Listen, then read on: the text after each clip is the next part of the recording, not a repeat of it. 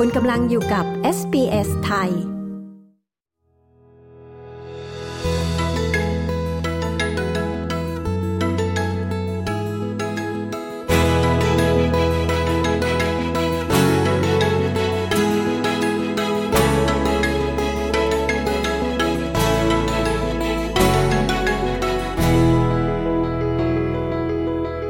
ดถึงการทำธุรกิจร้านอาหาร ปัจจัยหนึ่งที่มีผลต่อการประสบความสำเร็จนั่นก็คือทำเลที่ตั้งของร้าน แต่คุณอรดีธรรมารักษ์หรือคุณส้ม อดีตหัวหน้าเชฟ ร้านอาหารไทยชื่อดังหลายร้านในนครเมลเบิร์นกลับเชื่อว่ารสชาติดั้งเดิม และความหลากหลายของอาหารไทย เป็นปัจจัยสำคัญที่สุด เธอลาออกจากงานที่มั่นคง และตัดสินใจเริ่มนับหนึ่งใหม่กับธุรกิจร้านอาหารใต้แถบชานเมือง ในระหว่างวิกฤตการณ์โควิด เธอมีความเชื่อมั่นและแนวคิดอย่างไรที่ทำให้เธอกล้าออกมาทำธุรกิจท่ามกลางความเสี่ยงหลายประการ ดิฉันชยดาพาวเอสเบสไทย จะพาคุณผู้ฟังไปพูดคุยกับเธอกันค่ะ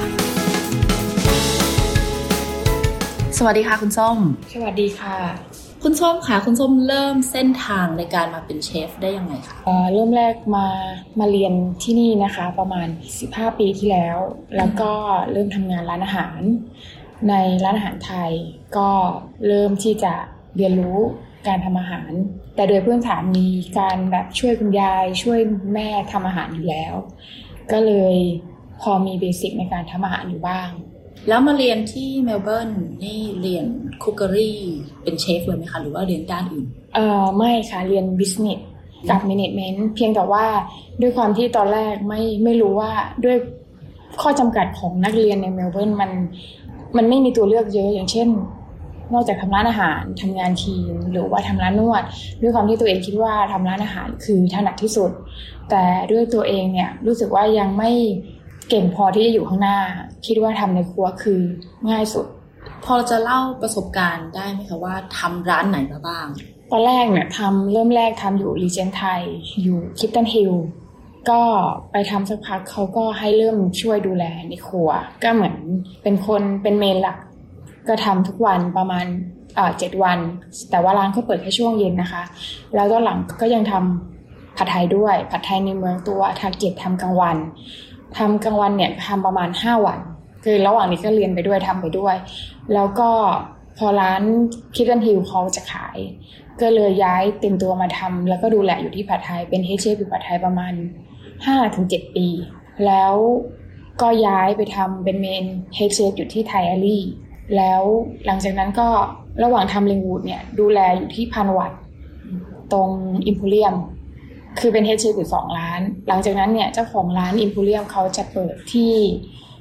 St Kilda อีกร้านหนึ่งก็เลยช่วยเปิดช่วย set up ให้เขาที่ St Kilda อีกร้านหนึ่ง แต่ตอนนั้นพอมันเริ่มสามร้านมันเริ่มไม่ไหวไงก็เลยคิดว่าดูแลแค่สองร้านก็คือท้าสันวัดกับ St Kilda แล้วหลังจากนั้นก็โควิด พอโควิด ก็เลยรู้สึกว่าอยากหาอะไรที่มันมั่นคง ก็เลยย้ายไปทำที่Chin Chin ทำ Chin Chin ได้ประมาณปีหนึ่งะค่ะแล้วก็คิดว่าด้วยความที่เราทำอะไรได้มากกว่านั้น ก็เลยหางานที่มันเป็นตำแหน่ง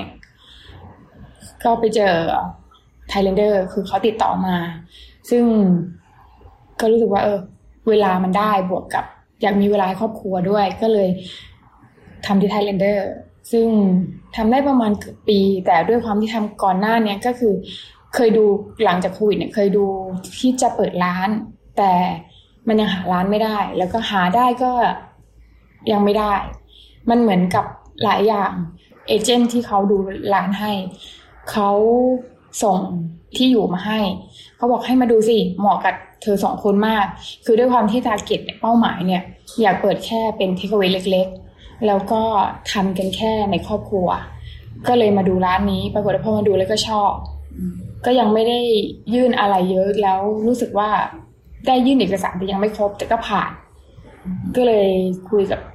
พี่เจ้าของร้านที่เป็นเจ้าของ Thailander ว่าแบบเออขอมาทำของตัวเองอะไรเงี้ยพี่เขาก็น่ารักก็เขาก็บอกเออเขาก็สนับสนุนว่า เออเขาเข้าใจก็เลยมาเปิดร้าน ก็อย่างที่บอกว่า main แรกตั้งแต่แรกเลยก็คือตั้งใจให้เป็นร้าน takeaway ก็เลยไม่ได้วางโต๊ะเยอะ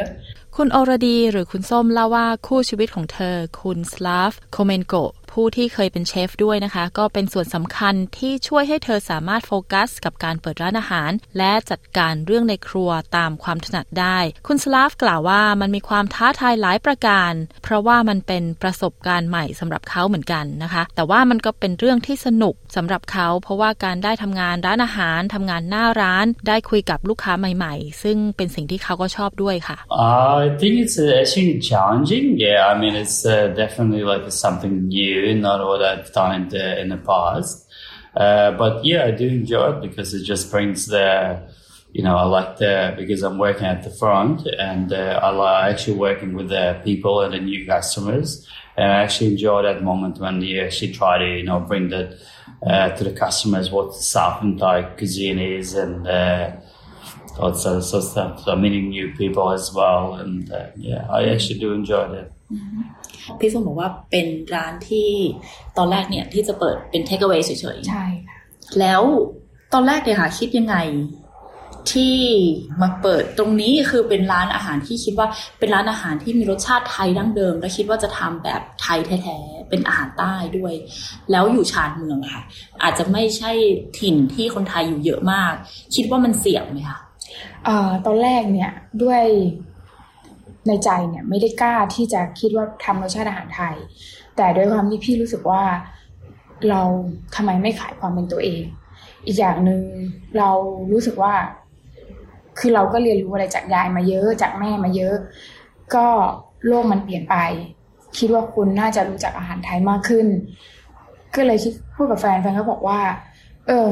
ทำไมเราเธอไม่ทำเหมือนที่เธอคิดว่า เธอทำแล้วเธอมั่นใจ ถ้าเธอมั่นใจแล้วเธอคิดว่าอร่อย เราก็น่าจะไปได้ ก็เลยตัดสินใจว่าใช่เราต้องเราต้องขายความเป็นตัวเองเราต้องพรีเซนต์ตัวเองว่าเราจะทำแบบเนี้ยแล้วอย่างที่บอกค่ะว่าโลกเปลี่ยนไป คนรู้จักอาหารไทยมากขึ้น มันไม่ใช่แค่แบบที่ผ่านผ่านๆมาหรือว่าคือเราอยากเราเราอยากขายความเป็นตัวเอง นั่นคือสิ่งที่เป็นแบบ สำคัญนะคะ แล้วก็ไม่อยากให้อาหารที่เราเรียนมาหรือว่าที่ยายสูตรที่ของยายหรืออะไรเงี้ย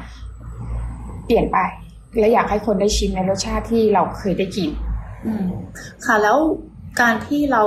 เหมือนกับว่าสตรีทหรือว่าพยายามทำแบบออเทนติกมากที่สุดเนี่ยค่ะในส่วนประกอบของการทำอาหาร มันก็ต้องมีส่วนประกอบเฉพาะใช่ไหมคะใช่ผักต่างๆ มันก็ต้องเป็นแบบเดิม เราไม่สามารถใส่แครอทคะน้าหรืออะไร เข้าไปในสมมติเรียกว่าแกงเขียวหวานเนี่ยค่ะอืมมันก็ควรที่จะเป็นแกงเขียวหวานที่จะมีแค่ผักที่อยู่ในแกงเขียวหวานแบบดั้งเดิมเท่านั้นเนี่ยค่ะอ่าแล้วตรงนี้มันเป็นการเพิ่มคอสมันเป็นการเพิ่มคอสในการลงทุนของเราไหมคะเพิ่มค่ะ เพราะว่าจากประสบการณ์ที่ผ่านมาเนี่ยพี่ทำอาหารแล้วก็คุมคอร์สมาค่อนข้างเยอะ คือโดยหลักๆเนี่ยก็จะเป็นคล้ายๆกัน แต่ด้วยความที่เราเนี่ยเราต้องการขายความเป็นตัวเองขายความต่าง เพราะฉะนั้นเนี่ยของมันคอร์สมันค่อนข้างต่างอยู่แล้ว ด้วยความที่เราไม่มีบรอกโคลี แครอทแต่เรามีแค่มะเขือเปราะถั่วฝักยาว หรือว่าหน่อไม้ ซึ่งมันก็อาจจะมีความต่างร้อยเปอร์เซ็นต์คือพี่ก็หวังว่าอย่างน้อยคนก็กินแล้วชอบ แล้วแก้ไขปัญหาต้นทุนแบบนี้ยังไงคะเอ่อโดยต้นทุนเนี่ยมันแล้วแต่อะค่ะ คือถ้าหน้าร้อนเนี่ย season summer เนี่ยของผักก็จะถูกลง แต่ถ้าหนาวต้องทำใจ เราจะลดมากไปกว่านี้ไม่ได้ เพราะลูกค้าเขาจ่ายราคาเท่าเดิม เพราะฉะนั้นเราต้องคิดถึงว่าลูกค้าเข้ามากินเขาจ่ายเท่าเดิมเขา expect ว่ารสชาติจะต้องแบบนี้ ซึ่งถ้าถามว่าลดคือโดยส่วนตัวพี่ว่าลดไม่ได้ค่ะคิดยังไงคะที่ตอนนี้เทรนด์ของ Thai street food กำลังมาแรงเลย โดยเฉพาะเมลเบิร์นเราจะเห็นว่ามีร้านใหม่ ๆ ที่ขายความเป็น original นะคะไม่ว่าการตกแต่งร้านก็ดีทำให้เหมือนเมืองไทยมากที่สุด การทำรสชาติ อาหารก็ดีส่วนประกอบในอาหารก็ดี ก็คือทำให้เหมือนเมืองไทยมากที่สุด ตอนนี้มีเพิ่มขึ้นมากขึ้นเรื่อยๆเลย ตอนนี้พี่ส้มคิดว่ามันเป็นยังไงจริง ๆ พี่ดีใจ พี่รู้สึกว่ามันถ้าเปรียบเทียบกับสมัย 15 ปีก่อน การที่เราจะหาร้านไทยสักร้านหนึ่งกิน หรือแนะนำเพื่อนต่างชาติ ว่า เอ้ย เพื่อนต่างชาติแนะนำว่าร้านอาหารไทยเนี่ยควรไปกินร้านไหน มันยังค่อนข้างยาก แต่สมัยนี้เราสามารถบอกได้หลายร้านโดยเฉพาะในเมืองว่าร้านไหนร้านอะไร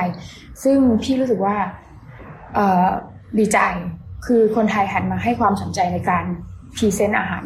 ความเป็นไทย รสชาติไทยมากขึ้น และซึ่งไม่ใช่แค่คนไทยฝรั่งหรือต่างชาติก็เขาก็ happy ที่จะกินรสชาติไทยได้ อย่างร้านของส้มอะค่ะ ฝรั่งมาทานแล้วเขา complain ไหมคะเผ็ดเกินหรืออะไรอย่างนี้ ไม่นะเลยโดยตอนนี้ยังไม่มี อย่างอย่างเช่นง่าย ๆ อย่างอาหารใต้ผัดสะตอหรืออะไรเงี้ยก็มีฝรั่งสั่งและกินเขาบอกเขาอยากฉันอยากได้แบบเนี้ยอยากได้แบบไทยมาก ซึ่งเขาก็ happy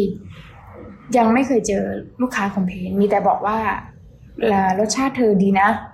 ตอนนี้นี่คือขายที่ร้านด้วย แล้วก็ขายทางอ่า ทำอาหารส่งอยู่ที่สเสบียงทองด้วยค่ะอืมก็คือส่งทุกวันอ่าวันเสาร์ก็ทุกอาทิตย์ไปลงอาหาร เพราะว่าสเสบียงทองเนี่ยไปลงตั้งแต่ยังไม่มีหน้าร้าน ก็คือจนปัจจุบันนี้ก็ยังส่งอยู่คุณสลาฟเปิดเผยว่าการใช้แอปส่งอาหาร เช่น Uber Eats หรือว่า DoorDash หรือว่า Menu Log ก็ดีนะคะ ช่วยให้ร้านได้มีลูกค้าใหม่ ๆ ที่ อาศัยไกลจากร้าน ได้สั่งอาหารจากที่ร้านมากขึ้น เป็นการเปิดตลาดใหม่ ๆ ได้ลูกค้าใหม่ ๆ เพิ่มขึ้น แต่ก็มีความท้าทายนะคะ เพราะว่าเราไม่ได้พบเจอลูกค้าโดยตรง ซึ่งมันอาจจะทำให้เกิดปัญหาต่างๆ ที่ทำให้เกิดความรู้สึกลบได้ ว่าจะเป็นเรื่องของการขนส่ง การได้รับอาหารหรือเรื่องของอุณหภูมิอาหารต่างๆ Well, I think everything at the beginning helped the business, you know, like as, uh, as long we can sort of uh, uh, can go wider and maybe find more customers, you know, then definitely the Ubers because uh, Uber, DoorDash, and Menelo because they, they actually take a part of the restaurant business. Uh, but at the same time, it's bringing a lot of like challenges as because we don't actually interact with the customers. And I feel that's the biggest kind of issue because uh, the customer, when ordering through the Uber Eats, along the way, they can have an issue with the delivery or any other sort of issues. And uh, that brings sort of like a negative uh, outcome uh, from the customers, you know. But uh, at the same time, when we actually uh, dealing with the kids customers in the shop, uh, we never have any issues because that's actually where we uh, interact with the person, with the customer, ในการเริ่มต้นทำธุรกิจร้านอาหารนะคะมันมีความยาก จะมีบอกว่ามีความง่ายยังไง ก็อาจจะไม่ง่ายนะ มีความยากยังไงบ้าง แล้วก็เริ่มต้นยังไงคะถ้าถามว่ายากยากมากสำหรับพี่เนาะคือคือถ้าเปรียบเทียบระหว่างที่พี่ไปเซตอัพเนี่ย มันค่อนข้างจะง่าย เพราะเรามีหน้าที่แค่บอกเจ้าของหรือบอกว่าเราจะเอาอะไรเราจะทำอะไร แต่ด้วยความที่พอมาเป็นของเราเองปุ๊บทุกอย่างมันมีโปรเซสมันมีขั้นตอน มันก็คือเหมือนกันทั่วไป แต่ด้วยความที่อย่างที่บอกว่าร้านเนี่ย ด้วยตอนที่ได้มาเนี่ย มันเป็น milk bar ซึ่งด้วยเป้าหมายเราคือ take away เราไม่ได้คิดว่าเราจะทำใหญ่โตอะไร แล้วทุกอย่างมันเปลี่ยน พอเปลี่ยนปุ๊บเราก็ต้องแล้วด้วยณปัจจุบัน การทำร้านอาหารการ set up ร้านใหม่ค่อนข้างราคาด้วยทุกอย่างค่อนข้างสูง ทั้งซัพพลายเออร์ทั้งอุปกรณ์ในครัวทุกอย่าง ก็ค่อนข้างสูงแต่โดยหลักๆ แล้วเนี่ยคนที่ติดต่อหรือว่า set up คือแฟนพี่เป็นคนติดต่อเพราะด้วยระหว่างนั้นเนี่ยพี่ยังต้องทำงานก็คือตามตามกำหนดไว้ แล้วแฟนพี่จะเป็นคนดิวทุกอย่าง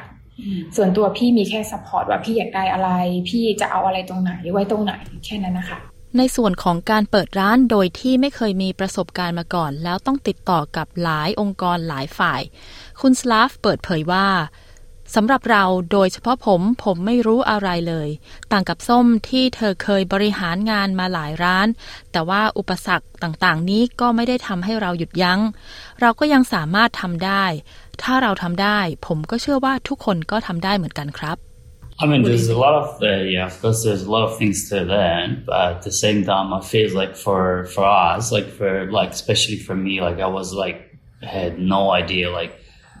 basically what to where to start. You know, maybe some she had a more experience because she actually ran a couple of shops in the past. You know, but um, yeah, even that you know did not stop us because uh, it's still uh, approachable. I mean, we can still uh, do it. I mean, if we can do it, I believe that anyone can do it because as I said, like we basically learn uh, along the way. Yeah. พี่ส้มมองอนาคตของร้านอาหารไทยในออสเตรเลีย เป็นยังไงบ้างคะในอนาคตในในอนาคตพี่ว่าพี่เชื่อว่าร้านอาหารไทยก็ยังเป็นร้านที่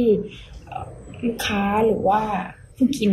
ยังให้ความสนใจยังเป็นยังติดอยู่ในระดับท็อปเพราะด้วยอาหารที่เรา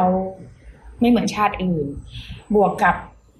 ถึงแม้ว่าคนจะหันมาดูแล healthy หรืออะไรก็แต่แต่อาหารไทยยังติดอยู่ในหนึ่งในนั้น พี่เชื่อว่าร้านอาหารไทยยังไปได้อีกยังไปได้เรื่อยๆแล้วแต่ว่าเรา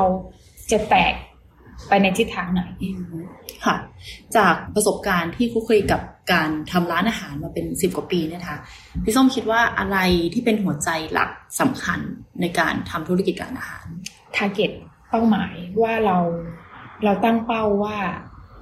ร้านเราเนี่ย จะไปในร้านเราเนี่ยมีคือเราอะด้วยอย่างอย่างของพี่เนี่ย พี่มันพี่เป้าหมายพี่คือพี่ตั้งใจให้เป็นแบบเอเชีย แต่ด้วยความที่พี่ก็ยังเชื่อว่า ด้วยความเป็นเอเชียฝรั่งก็ยังมีที่เขาค่อนข้างอยากกินรสชาติอาหารไทยสำคัญหลักๆ คือ เป้าหมายทาร์เก็ตของเราของร้านคืออะไร หัวใจของร้านคืออะไร ก็คือต้องทำให้เรื่องราวที่เราจะส่งไปหรือว่าเมสเซจที่เราจะส่งไปเด่นชัดว่า คนเห็นชื่อร้าน คนรู้จักร้านต้องคิดถึงอะไร ใช่ค่ะอืมค่ะ แล้วคำถามสุดท้ายนะคะ คิดว่า อีกหน่อยอนาคตของร้านนะคะของร้านพี่ส้ม จะเป็นทั้งเป็นแบบนี้หรือว่าจะเป็นไปในทาง takeaway หรือว่าจะขยายให้ใหญ่ขึ้น หรือว่าพอใจกับไซส์ประมาณนี้อยู่แล้วเอ่อณตอนนี้พี่พี่พอใจ happy กับกับไซส์ตัวนี้นะตอนนี้คือพี่อยังพี่พอใจกับไซส์ตรงนี้ แต่ในอนาคตก็เท่าที่คุยกันกับแฟนก็คิดว่าพี่อยากมีอีกสักร้าน แต่คงอาจจะไม่ใช่เร็วๆนี้อะค่ะ ขอบคุณมากนะคะ พี่ส้มค่ะ ต้องการฟังเรื่องราวน่าสนใจแบบนี้อีกใช่ไหม ฟังได้ทาง Apple Podcast Google Podcast Spotify หรือที่อื่น ๆ ที่คุณฟัง podcast ของคุณ